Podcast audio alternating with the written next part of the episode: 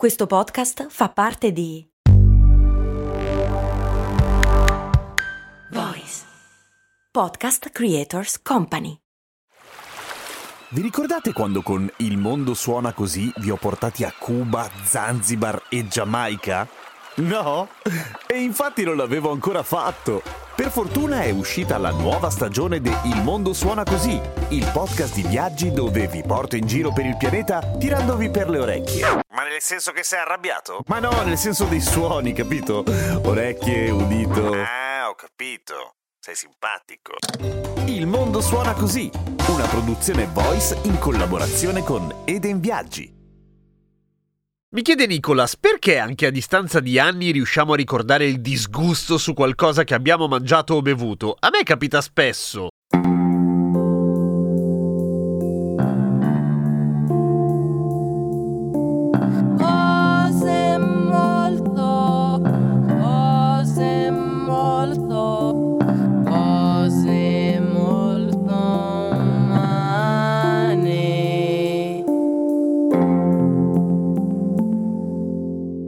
Ciao, sono Giampiero Kesten e questa è Cose Molto Umane, il podcast che ogni giorno, 7 giorni su 7, anche se sono pieno di raffreddore, ti insegna o ti spiega qualche cosa.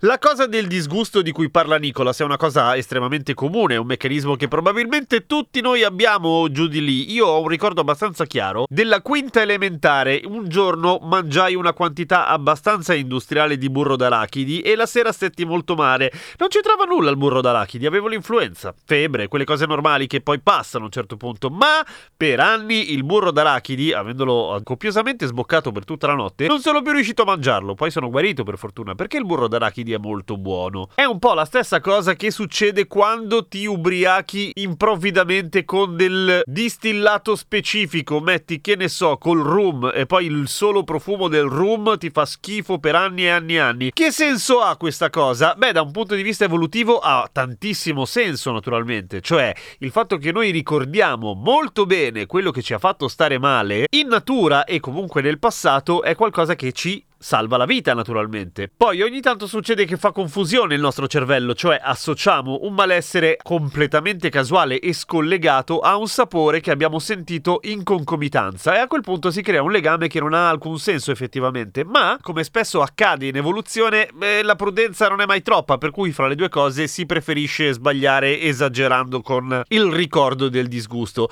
Ci sono un mucchio di ricerche che spiegano esattamente come quello che viene chiamato CTA, ovvero Condition Taste Aversion, che fondamentalmente vuol dire quando qualcosa ti fa schifo in modo condizionato, sia legato a delle aree particolari del cervello che sono state individuate e segnalate e attenzionate dalle autorità, ovvero il nucleo parabrachiale, che è quello che si occupa appunto di ricordare molto bene qualcosa che ci ha disgustato e metterlo in concomitanza con il ricordo molto chiaro anche lui del nostro malessere e noi pavlovianamente reagiamo avendo lo schifo anche molto tempo dopo.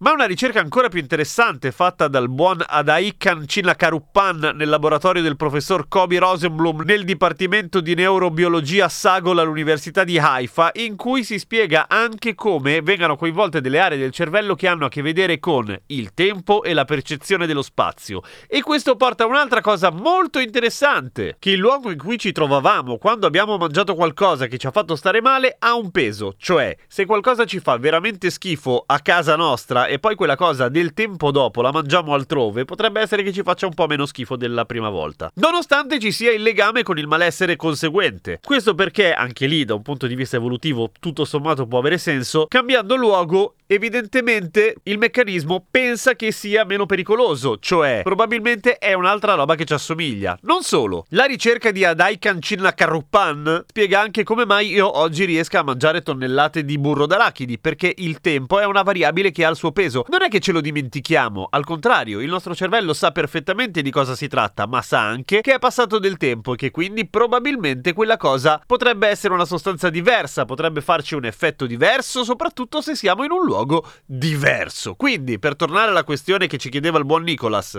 perché ricordiamo un disgusto per tanto tempo? Perché ci può salvare la vita, cioè nel momento in cui mangi qualcosa di tossico e ti sbocchi l'anima ma sopravvivi, è buona cosa ricordare che quel veleno non lo devi più mangiare perché ti va bene una volta ma non è detto che ti vada bene una seconda. Se invece mangi qualcosa di estremamente tossico e schiatti, bah, basta, non ti ricordi più niente perché chi se ne frega, sei morto male. Seguimi su Instagram, sono Radio Kesten e scrivi i tuoi commenti qui sotto su Spotify se sei su Spotify e clicca segui soprattutto a cose molto umane. A domani con cose molto umane.